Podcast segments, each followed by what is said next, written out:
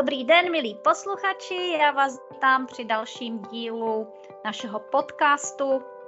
A dneska mám velkou radost, protože eh, pozvání eh, vlastně přijala paní Marie Funke, která je z Adikeru a budeme mluvit o závislostech, protože je vlastně suchý únor, tak se nám to velmi hodí a zvlášť budeme mluvit o pití. Takže nemám připravenou sklenku, mám připravenou svoji kávičku. Marie, já vás tady velmi vítám, pojďte nám něco o sobě říct. Dobrý den a děkuji za pozvání. Já se jmenuji Maria Funke, jak už jste zmínila, a jsem vedoucí kliniky Adicare a v našem centru, kde poskytujeme psychologickou i psychiatrickou léčbu, se vlastně věnujeme celému spektru duševních poruch, ale také závislostem. To je takový uh-huh. náš speciální, speciální oblast naší činnosti. A jestli tomu dobře rozumím, nacházíte se v Praze? Nacházíme se v Praze, máme tři ambulance, ale v jednom domě a nacházíme se v Charkovské ulici v Praze na pomezí Vršovic a Vinohrad. No dobře, tak ještě se trošku, já stejně bych chtěla víc jako vědět o Adikéru i o vás, aby, aby i posluchači věděli s, uh, vlastně, kdo, s kým si budu dneska povídat. A řekněte mi, jak vypadá takový adiker, to znamená, když řeknete, máme tři ambulance, co to znamená, kdo je nejčastějším vaším pacientem? Je to, že tam máte někde záchytku, eh, když tam člověk přijde, tak za ním padne klec a od té doby je prostě ostrakizován a má nálepku závisláka? Takhle to určitě není. Eh, my vlastně eh, poskytujeme ambulantní péči, takže určitě u nás nikoho nezachytneme. A eh, když zůstaneme u tého tématu závislosti, tak my se většinou teda už z titulu toho, že poskytujeme ambulantní služby, věnujeme především klientům, kteří se mm, ocitli už v nějakém rizikovém vzorci eh, zacházení s návykovou látkou, tedy nejenom s alkoholem, ale ještě mají ve většině případů zachované jak profesní zázemí, tak rodinné zázemí, tak sociální zázemí, ale už to začíná v některých těch oblastech nějakým způsobem haprovat, jo? takže buď manželka není spokojená, nebo v práci se objevují uh, problémy, a nebo, což uh, vlastně si ceníme nejvíc, přijde ten člověk sám, že to vadí jemu a že si připadá, že už se nějak začíná chovat nesvobodně. No tak to je takový nejhezčí uh-huh. motiv, jo? když ten člověk má vlastní uh-huh. vnitřní motivaci uh-huh. a není k tomu dohnán nějakými vnějšími faktory.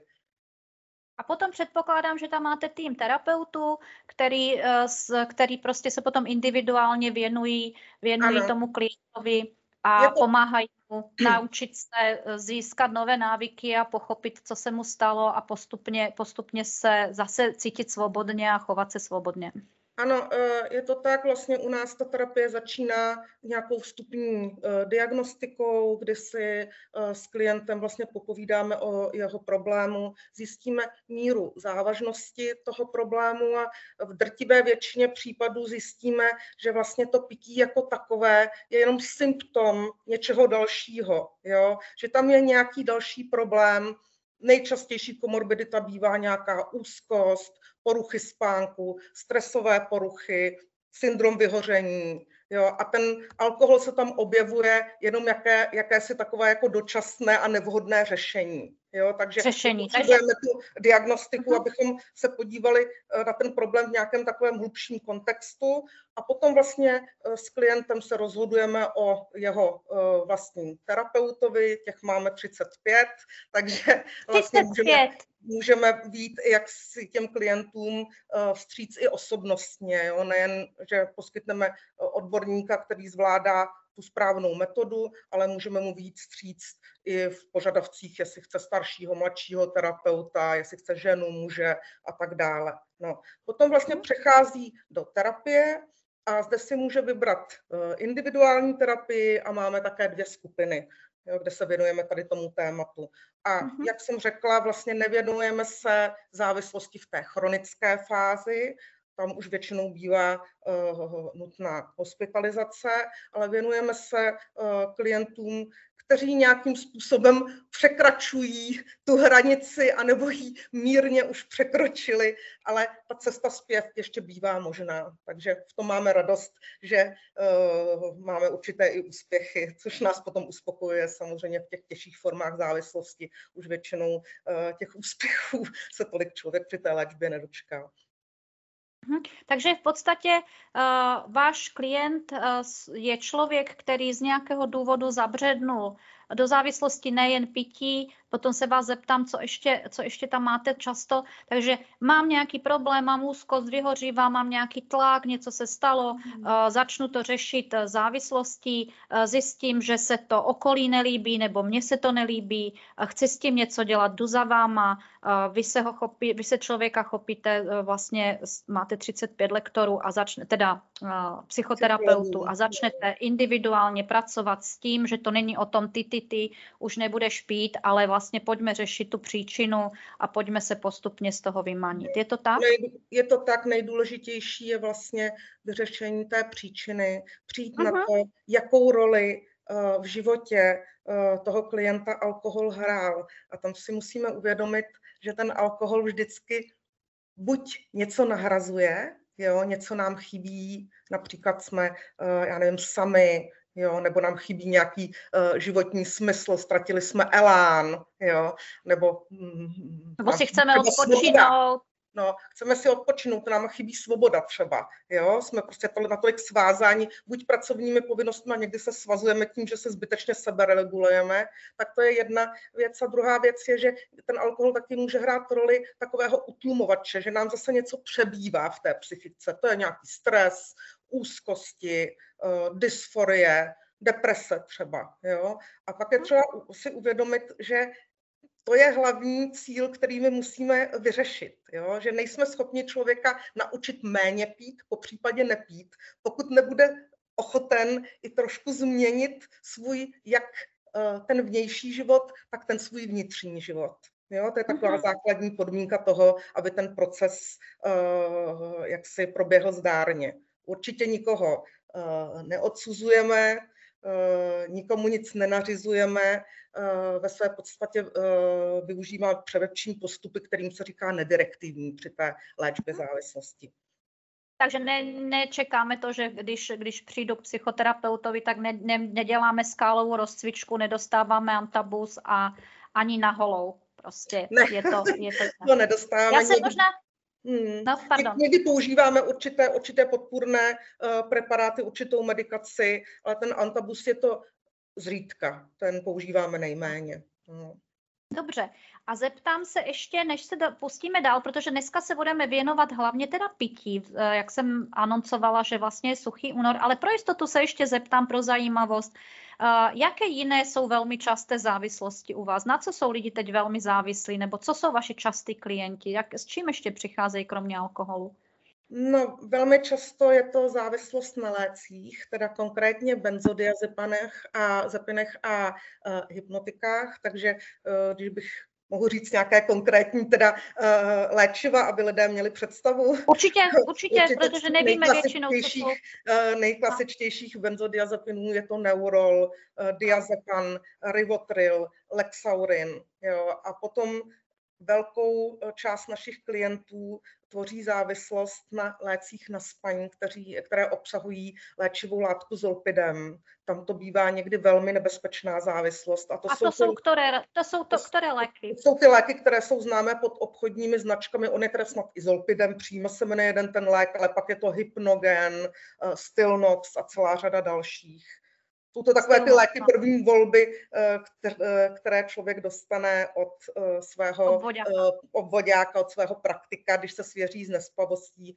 Ovšem to je krátkodobé řešení. Když ta nespavost je problém, je tam spánková porucha, tak tyhle ty léky opravdu mají devastační účinky. Dobře, takže benzodiazepiny, léky na spaní, co ještě bývá častá závislost v dnešní době? S čím se lidi obracejí na vás? Obracejí se na nás taky ze závislostí na kokainu. To uh-huh. je v určitých kruzích poměrně rozšířená droga, zejména v určitých takových těch výkonnostně zaměřených povoláních mezi právníky, mezi investičními bankéři a tak dále. To je, to je velmi časté. A méně častěji tady máme závislost na THC, ale i s, takový, s těmi klienty pracujeme. Uh-huh, takže chodí s vámi, chodí, chodí i, i, i toto. Dobře, tak to, aby jsme si udělali obrázek Adicare a vlastně jak to celé funguje. A já tady mám hned takovou, pojďme teda na to pití a já jsem si pro vás připravila takové tři otázky. První otázka je, jak teda vlastně uh, to vypadá, kdy už jsem závislý, protože uh, myslím si, že to je to, to, co je, op, počkejte, tady nám nějak, doufám, že nám se to neseká, ukazuje se mi, že máme špatnou kvalitu sítě, tak uvidíme. Kdy začíná? Jak, kdy si můžu říct, že už jsem závislá? Jak to vypadá? No, to je taková otázka, se kterou se setkáváme velice často, zejména na těch vstupních diagnostických vyšetření, kdy dokonce přicházejí klienti na poput manželky a chtějí, abychom jim vystavili potvrzení, ne, vy ještě nejste závislí. to je bohužel taková nejčastější vlastně milná představa, takový nejčastější mýtus, že ta závislost je nějaký takový bipolární eh, jev, mezi nímž existuje taková nějaká hranice jasná a v určité fázi jsem jenom takový rekreační piják a prostě ten alkohol mi prostě chutná víc než ostatní. No a potom překročím určitou hranici a od té doby už jsem závislý, od té doby už jsem alkoholik. Tak takhle to ale eh, v praxi není. Ta závislost je kontinuum určitého chování, jo, které začíná nějakým škodlivým, rizikovým pitím, které přechází v nějaké takové uh, formy nerozvinuté závislosti, kdy jsou dominantní psychologické spouštěče, ta tělesná závislost tam ještě přítomná není. A potom uh, samozřejmě necháme-li ten problém eh, vygradovat, no tak potom přecházíme do těch dalších eh, fází, eh, které končí bohužel tedy chronickým alkoholismem, což je stav, který už je velmi obtížně léčitelný. Ten relaps tam přichází velmi často a projevuje se tedy tím, že ten alkohol opravdu potřebuji denně a potřebuji ho ke svému životu. No a řekla bych tomu jednu poznámku. Já ještě Lidé... než ta poznámka, mm-hmm. Pardon, pardon, ještě vydržte s poznámkou, ne, hmm. udržte. Já jenom chci teda říct, říkáte, běžná představa je, že jsem alkoholik, když už mám fyzické potíže a bez alkoholu nemůžu být, ráno vstanu a klepu se. Ano. Ale, ale alkoholismus může být, vlastně popisujete alkoholismus jako kontinuum, to znamená, já si popijím, popijím, popijím, dělá mi to dobře, Manželka už třeba říká si závislý a já si říkám ne, teď já si dávám hmm. jenom večer u televize dvojku třeba. Je to tak? Dobře jsem to pochopila? Ano, je to tak. Jo, eh, je potřeba říct si, že na začátku není až tak samozřejmě hraje to roli, ale není to jediná role to množství, jo? že to často posuzujeme Aha. podle množství.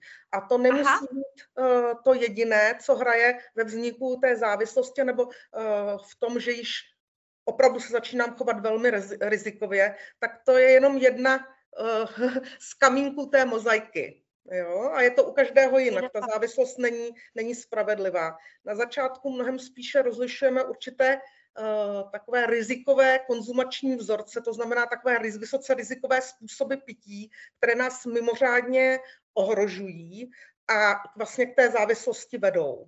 Jo? A, a můžeme si je říct? Mhm. No, povězte. Ano. Pardon, já jsem vám... No, po, povězte. Určitě, určitě. Rizikové vzorce. No, uh, těch rizikových vzorců je celá řada. Uh, mohli bychom si o tom povídat dlouho. Já možná uvedu takové ty nejčastější rizikové vzorce. Uh, je to za prvé uh, excesivní pití, jo, což nemusí Můžete... kvartální alkoholismus, ale uh, pije, ty lidé pijou tak, že vydrží například poměrně dlouhou dobu, klidně tři týdny, měsíc, někdy dva měsíce, nepít, anebo pít naprosto kontrolovaně. Jo?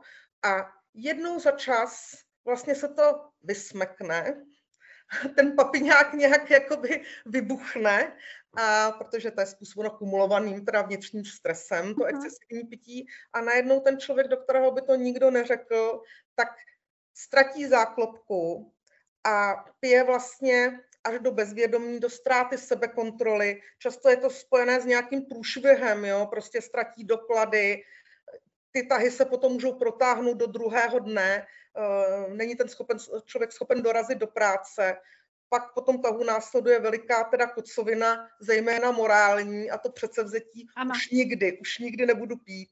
Jo? A ona se ta abstinence daří i udržovat jo, v tom určitém, po určitou dobu a pak zase ten exces jakoby z čista jasna přijde. Tak to je takové typické. Oni se ty excesy potom jak si prodlužují a zároveň ty intervaly mezi těmi jednotlivými excesy se zkracují. A tady se samozřejmě ten člověk argumentuje, no já vydržím tři týdny nepít, já přece nemůžu být alkoholik. Jo? Samozřejmě tělesně závislý ještě není, ale už je to druh vysoce rizikového uh, pití. No. Pak máme častý uh, typ rizikového pití je takzvané udržovací pití. Jo, udržovací mm-hmm. alkoholismus se tomu říká. A to je právě to, co jste zmínila, to je ta každodenní konzumace, mnohdy ne velkého množství alkoholu. Kontrola je zcela zachována, ten člověk se vlastně opíjí jenom do jakéhosi normálu, jo, uvolní se, zbaví se stresu, nějakých úzkostí nebo napětí určitě nevyvádí nějaké kousky jako ten, jako ten excesář. Je to ale také nebezpečné i při menším množství, protože ten vzorec každodenního užívání je sám o sobě rizikový. To, že nejsem schopna udržet nějaké takzvané suché dny v týdnu, je teda mimořádně rizikové a samozřejmě ten trend je potom takový, že v okamžiku, kdy ten náš mozek si velice dobře, jak si zapamatuje, eh, jak dobře mu ten alkohol dělá a jak ho uklidní. A v okamžiku, kdy se například nějak objeví nějaké mimořádné vnější stresory, něco se stane v práci, dokončuje se nějaký projekt, nebo nebej, nedej bože nějaký další vnější uh, stresor typu onemocní mi manželka, děti, jo, nebo něco, něco dalšího, uh-huh. o práci, no tak v tuhle chvíli se ta konzumace zvyšuje a zvyšuje. Už nám přestává stačit ta dvojka nebo dvě dvojky a ta konzumace se zvyšuje. Jo, tak to je uh-huh. také nebezpečné. Eh, je tady ještě nějaký takový častý eh, třetí vzorec a tomu my říkáme sebemedikační pití. Uh-huh. A to je pití, které se rovněž nevyznačuje nějakými prostě stavy opilosti a řádění a tak dále. Ano. Ale je to vlastně eh, podle toho však se jmenuje ten vzorec forma, kdy alkohol používáme jako lék. Jo, tam se to velice často děje, když ten člověk má neléčenou úzkostnou poruchu, jo, Nebo poruchy spánek. spánku, uh, syndrom ano. vyhoření jo, a další uh-huh. stresové poruchy. A to je samozřejmě taky nebezpečné, protože ty dávky nemusí být vysoké, ale právě to ve spojení právě s některou tady tou komorbidní poruchou se to stává vysoce rizikové. Jo, sami cítíme, že dát si například půl litru po dobré večeři s přáteli vína je v pořádku, ale dát si dopoledne před nějakou prezentací dvě deci vína nalačno je něco úplně jiného, ačkoliv ten eh, vlastně, kdybychom počítali dohromady množství toho alkoholu, tak vlastně vypijeme méně. Jo? Takže tam uh-huh. přichází ke slovu celá řada dalších faktorů. Mhm. Takže vlastně říkáte, uh, alkoholik, uh, alkoholik není jenom ten, který je na tom už tak špatně, že mu je zle od těla. Uh, o alkoholismu bychom měli uvažovat už tehdy, ne když vypijeme nějaké množství pití, to je plus minus u každého různé, každý no. něco jiného snese, no. ale když u sebe nebo u druhého zaznamenáme při nejmenším jeden z těch tří způsobů chování, no. které jste zmínila, které jsou už vlastně rizikové, které jsou vlastně dysfunkční nebo vedoucí k, vlastně k problému. Jsou ano. to vlastně zvládací strategie, jestli tomu dobře rozumím, ano. jak žít s život, který mám, Uh-huh. A jsou to tři druhy zvládacích strategií.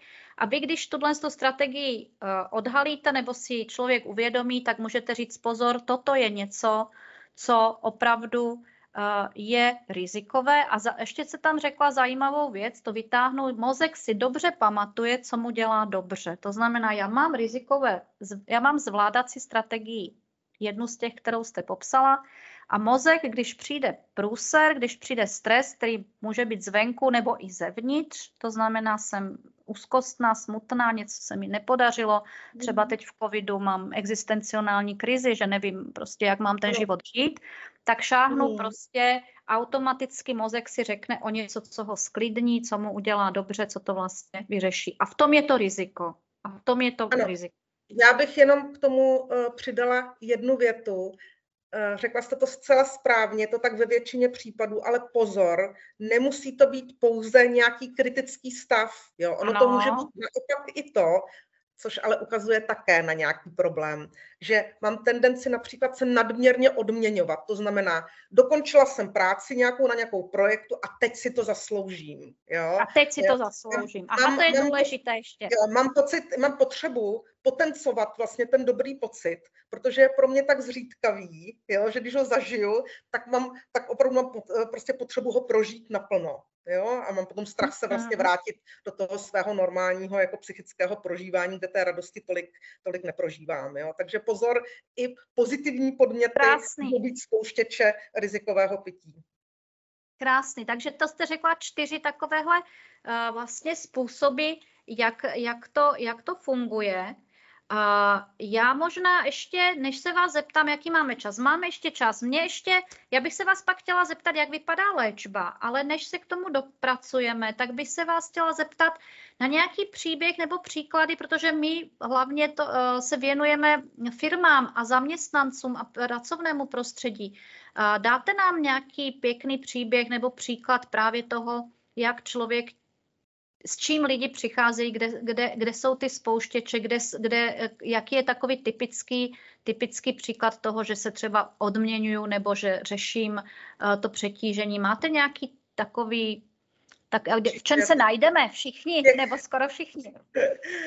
Tak nevím, jestli úplně všichni se v tom najdeme, protože uh, vlastně ten uh, alkoholismus není žádná úplně univerzální jako diagnoza, není na ní jeden univerzální recept, a když bych tak měla vybrat nějaký takový typický příklad uh, z okruhu našich klientů v Adicaru, no tak uh, bych řekla, že typický příklad je třeba nějakého manažera, buď středního nebo i vyššího, uh, který má určitou zodpovědnost v práci, je v takových kleštích, má třeba nad sebou ještě, ještě manažery, pod sebou má pracovníky a e, je v určitých kleštích a vlastně přichází k nám z toho důvodu, že je nešťastný, protože se mu právě třeba stávají ty excesy. A nikdo by to do toho člověka neřekl, protože se naprosto reguluje, jo, je prostě naprosto spolehlivý, všichni ho znají jako vyrovnaného, spolehlivého člověka, často je i výborným otcem a najednou se mu stane to, že odejde s kolegy Eh, někam na pivo, všichni vypijí tři piva, odejdou domů a on vlastně potřebu tam ještě zůstat, jo, ještě, nebo si ještě cestou domů dát uh, ještě panáka na dobrou noc. A pak najednou se mu to vysmrkne z rukou a vznikne vlastně ten exces. Už najednou vypukne ten craving do té míry, že je tam neodlatelná touha pokračovat. Jo? A tím motivem je takový, není úplně se pobavit nebo potencovat radost, ale tím psychologickým motivem je prostě únik z reality. A je to takové potřeba vlastně toho našeho mozku dostat dovolenou. Jo. A uh, vlastně dostat dovolenou od těch těch starostí, ale i starostí. od určitých jako sebe uh, destruktivních a vyčerpávajících vzorců našeho myšlení a emocí, kterými se zatěžujeme, jo, třeba nadměrná zodpovědnost nebo emoční regulace, jo, nesmím si dovolit se někde rozčílit a tak dále. A to tady tím vlastně vzniká velké psychické vyčerpání, kumuluje se právě ten vnitřní psychologický stres. A, v jednu chvíli vlastně už nám ta naše unavená psychika vystaví stopku a Vzpomene si dobře, že ten etanol v tom alkoholu funguje velmi relaxačně, jo? že nám dokáže saturovat všechny ty naše potřeby, které jsme v tom mezidobí neměli, třeba svobodu. Jo? Já chvíli se chci chovat bezstarostně, nechci se regulovat. A tohle to vlastně vede, ten motiv je vyresetovat ten, ten svůj mozek, chvíli se zbavit těch ustálených nároků, které na sebe mám a těch třeba nároků toho okolí. Jo? A najednou takovýhle velice slušný člověk uh, absolvuje nějaký tah, při němž vlastně uh, ovlá, přestane ovládat své emoce, někdy tam třeba dojde k tomu, že se někde pohádá, jo, zcela slušný člověk, ztratí doklady, nemůže se potom dostavit nějakou dobu do práce. A je z toho strašně zničený, jo, propuká u něj úzkost, jo, pak samozřejmě ty naprosto striktní závazky, tohle už nesmím udělat, jo, a pak se to zase uh-huh. opakuje, jo. A tam je třeba pracovat ne na tom spouštěči, co předcházel tomu excesu, ale je potřeba s tím člověkem právě pracovat na tom, co v něm kumuluje ten vnitřní stres. Jo? Jsou jasně. to Mhm. vnější nějaké okolnosti, to určitě. Ten vnější stres určitě při takovémhle zaměstnání je, ale je tam důležité i to, jak ten stres nechám působit sám na sebe. Jo? Dokážu si nastavit hranice, dokážu si prostě dát uh, dobu, kdy už na tu práci nebudu myslet. Nebo naopak, pro nás sledují mě nějaké vtíravé myšlenkové řetězce, které končí katastrofickými scénáři nebo nějakým sebeobvinováním, nadměrnou sebekritikou, anebo naopak nadměrnými nároky sama na sebe. Jo? Prostě když se mi to nepodaří, tak to bude hrozný a už si nebudu moc sám sebe vážit. Uh-huh. Takže tam se opravdu psychologicky pracuje, protože ta tělesná závislost tam v podstatě není a musí se skutečně pracovat s těmi psychologickými spouštěči. Uh-huh. To je takový typický příklad, příklad. Pak se ukazuje, že když se nám to podaří zpracovat, Jo, když přijde na to, které ty myšlenkové vzorce a řetězce a ty vnitřní nároky toho člověka oslabují a vyčerpávají, když se mu samozřejmě podaří i naučit se zachovávat určité základní zásady psychohygieny, tak potom najednou ty excesy sami odplývají a už vlastně si o ně ten mozek neříká. Jo? Ten mozek už přestává uh, si nárokovat dovolenou takovou sebedestruktivní vlastně uh, dovolenou. Uh-huh. No tak vlastně to je ten příklad, trošku jste už začala i povídat o tom, jak se, jak, vidí, jak se dělá ta léčba. Já se možná ještě zastavím toho, co by mohli zaměstnavatele uh, dělat pro to, aby um, vlastně ta možnost té závislosti uh, byla menší. Určitě je to edukace, kromě jiného proto děláme tento rozhovor. Určitě o tom mluvit, vědět, dokázat si ty věci srovnat v hlavě ale myslím si, že eh, to, co je eh, taky důležité, je v podstatě ta primární prevence nebo ta psychohygiena, kterou jste vzpomněla, protože já to vnímám tak, že to je něco, když opravdu, mm, jako když si čistíme zuby, eh, prostě když se člověk naučí, když zaměstnavatel pomůže zaměstnancům si opravdu naučit a dělat věci tak, aby jsme prostě tu svoji duši ošetřili, opravdu, aby jsme dokázali žít v tom dlouhodobém stresu, dokázali si dodržovat základní vlastně principy, ať je to pohyb, spánek a tak dál, tak uh, už tohle z toho může podle mě hodně, hodně pomoct uh, v podstatě, Určitě, že se vlastně sníží ta potřeba řešit ty věci tím dysfunkčním, tou dysfunkční zvládací strategii, že vlastně tam možná se sníží ten, ten práh toho, že musím udělat něco, abych to zvládla nějak jinak. Přesně tak, no, přesně to říkáte úplně přesně. Jo. A pak bych se já sama se, velmi, se, velmi ještě jednu pardon. větu si neodpustím, sama bych se velmi přimlouvala za to, dochází k opravdu detabuizaci třeba psychologických a psychiatrických služeb. To kvitujeme s velkým povděkem. Mladí lidé už se vůbec nestydí o svých problémech no. mluvit. Ano. Strašně bych si přála, protože jsem strávila určitou část svého života v Německu a tam jsem se věnovala vlastně těm nedirektivním uh, terapiím, kdyby to takhle mohlo být i v případě takové té nejčastější drogy, kterou je alkohol. Jo? Aby se ten zaměstnanec nemusel stydět se svěřit za to, překračuju určitou mez, nejsem notorický alkoholik, vykonávám přece svoji práci, ale překračuji určitou, určitou mez, chtěl bych si to dát do pořádku, chtěl bych například navštěvovat uh, terapii. Tak to je věc, uh, kterou si málo kdo, málo kdo dovolí říct a potom ruku na srdce, ten šéf má třeba úplně stejné problémy, taky bez alkoholu třeba neusne a to by bylo opravdu skvělé, kdyby ta detabuizace proběhla i tady v té oblasti vlastně té duševní péče o rizikové formy pití. Jo, jo, jo, je to tak. O to se vlastně snažíme uh, uh, vlastně všemi silami. Já se vás ještě zeptám, jak teda vypadá ta léčba. Vy jste už trošku naznačila, už jsme trošičku to jakoby nastevřeli, ale pojďme ještě trochu říct, jak teda léčba opravdu vypadá. No, tak jak jsem zmínila, na začátku je prostě potřeba opravdu uh, zjistit uh, nejen to kolik, toho, kolik toho člověk vypije, ale v jakém je zdravotním stavu, ale zejména uh, také to, co je motivem toho pití, jo, co je spouštěčem toho pití.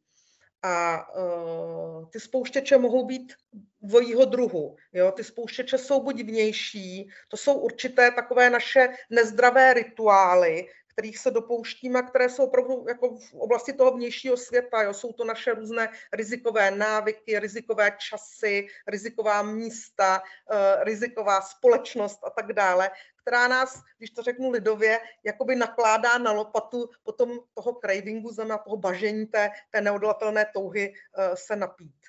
Pak to je určitě, jsou to spouštěče na úrovni našeho těla. Jo. Uh-huh také edukujeme klienty a také je to velmi důležité. Jo. Eh, na to existují eh, rozsáhlé studie a určit, eh, opravdu určité tělesné stavy přispívají k tomu, že jak si máme k té závislosti nakročeno mnohem spíše, jo, nebo respektive k té touze se napít. A když bych měla dát pár příkladů, no tak je to vyčerpání z nespání, jo, to je naopak tělesná únava je velice prospěšná, takže nedostatek pohybu eh, je velmi nezdravý. Špatná výživa, jo, hlad je častým spouštěčem eh, potřeby se napít. Jo. A je tam celá řada dalších eh, takových faktorů, které my v rámci péče nejen o tu duši, ale i o to tělo bychom měli změnit, jo, ty naše nezdravé, nezdravé návyky. A pak se věnujeme těm vnitřním spouštěčům, to znamená spouštěčům na úrovni naší psychiky, Jo.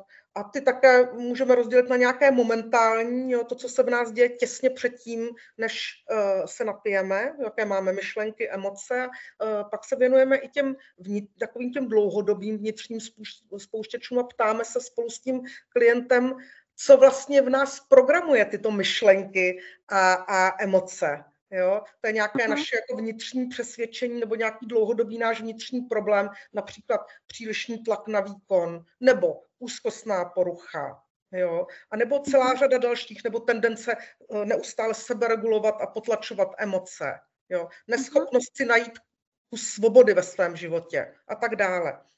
Zkusím teda dát takového pěkného klienta, budeme mluvit o muži, nevím ano. proč, ale řeknu, je to člověk, který pracuje na zodpovědném místě ve firmě, kde je normální, kde se normálně všichni kolem něj uh, přijdou večer domů, zapnou si Netflix a dají si se ženou pivo nebo víno. A je to normální, bere se to jako norma. To je ten rituál.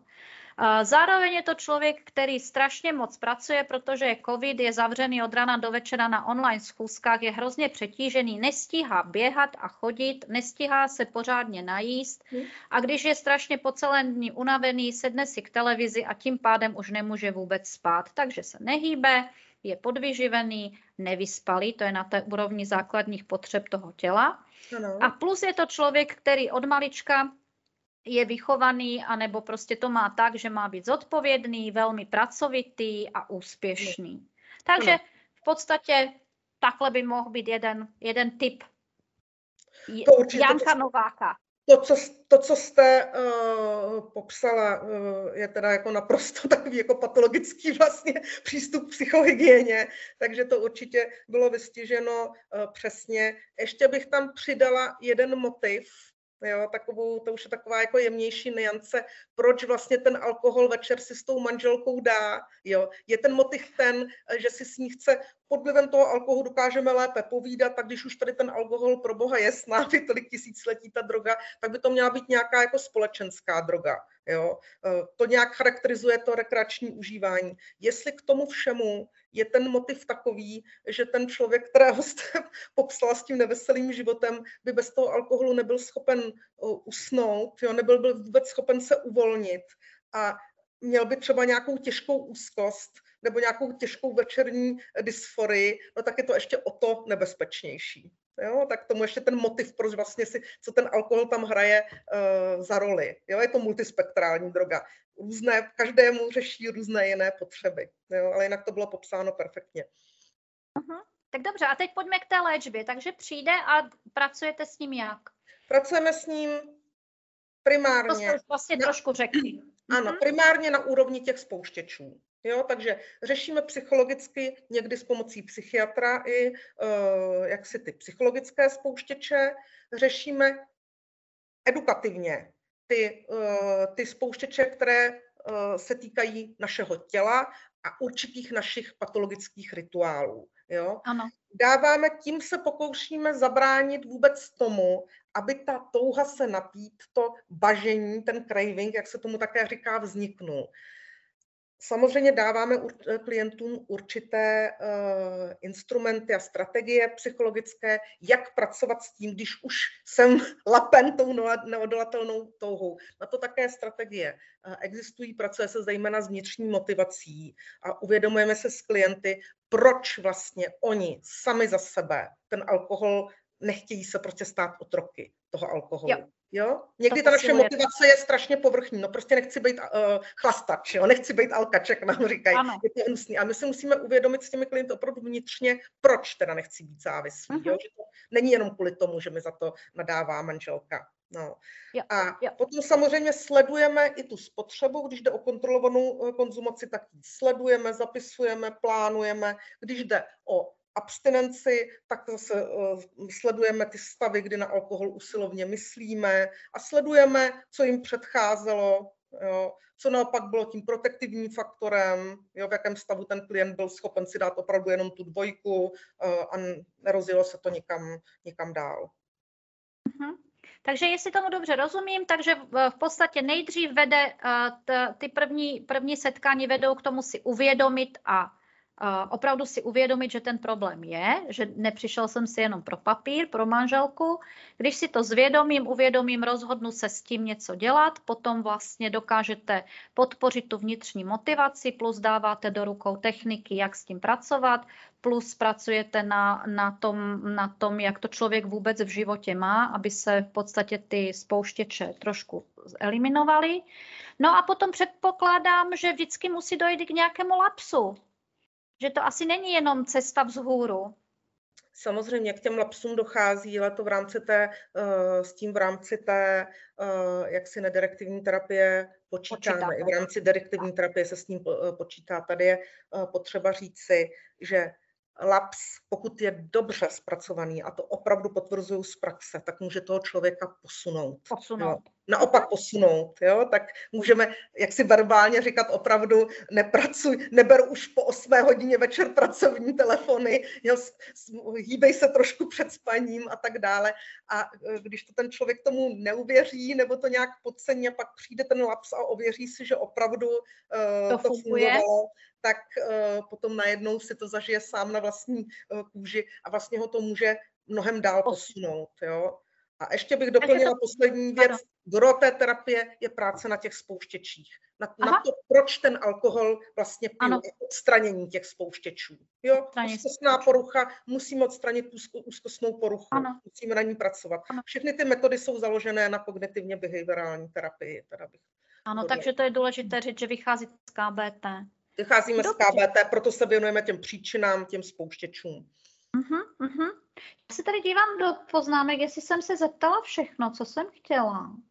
Je potřeba ještě něco říct? Zapomněli jsme na něco podstatného, já jsem vám trošku skákala do řeči. Je tam ještě něco, co jsme zapomněli říct? Já sama za sebe uh, bych možná řekla, možná to bylo i řečeno, já bych to zopakovala. Uh, já opravdu apeluji na to, aby abychom pozorovali sami sebe a všímali si toho našeho pití a uvědomili se, 就是 jak, jak, ještě začneme včas s tím problémem něco dělat a nebudeme uh, to jaksi uh, nalhávat odkládat. si, že všechno v pořádku a odkládat to a tak dále, tak ta léčba je zcela nedrastická, bez nějakých výrazných omezení, jo, bez nějakého zásahu do osobních svobod. Může být na začátku i neabstinentní, jo, může opravdu vést i k té kontrolované konzumaci. A čím dříve začneme, tím snadnější a rychlejší je ta léčba. Čím déle to odkládáme a nalháváme si, že je všechno v pořádku, popíráme ten problém sami před sebou, tak tím víc ta závislost potom graduje a ta léčba je čím dál tím obtížnější a s menší vyhlídkou na úspěch. Tak to by bylo takové Aha. pro mě základní poselství. Hmm. Dobře, tak já zkusím ještě za sebe říct, chtěli jsme říct, neboj, nebojme se si věci popsat a pojďme s nimi něco dělat, neschovávejme se, nezakrývejme Jasně. si předtím oči. No, není to žádná Protože. Není, kdo je bez viny, hoď po něm kamenem. Není nikdo, kdo by tady uh, byl uh, svatý, koho by se to někdy v průběhu života nemohlo pot, uh, koho by to nemohlo potkat. zejména s tím alkoholem, myslím, že s těmi rizikovými vzorci pití má zkušenosti řada z nás, takže není opravdu se zač stydět a naopak my si opravdu každého toho klienta, který přijde včas, tak vážíme za jeho odvahu a za takovou jako prostě, vyzrálost psychickou a inteligenci, že si ten problém uvědomil včas a je, je schopen a ochoten s tím něco dělat. No skvělý. Tak Marie, já vám přeju, ať se vám daří, vám osobně. Děkuji ať moc se daří celé klinice. Děkujeme. Děláte, děláte krásnou záslužnou práci. Moc vám děkuji za rozhovor. Ráda se A stalo. ještě jednou, přeji do života všechno dobré. Vám také a vašim posluchačům také. Nashledanou. Nashledanou.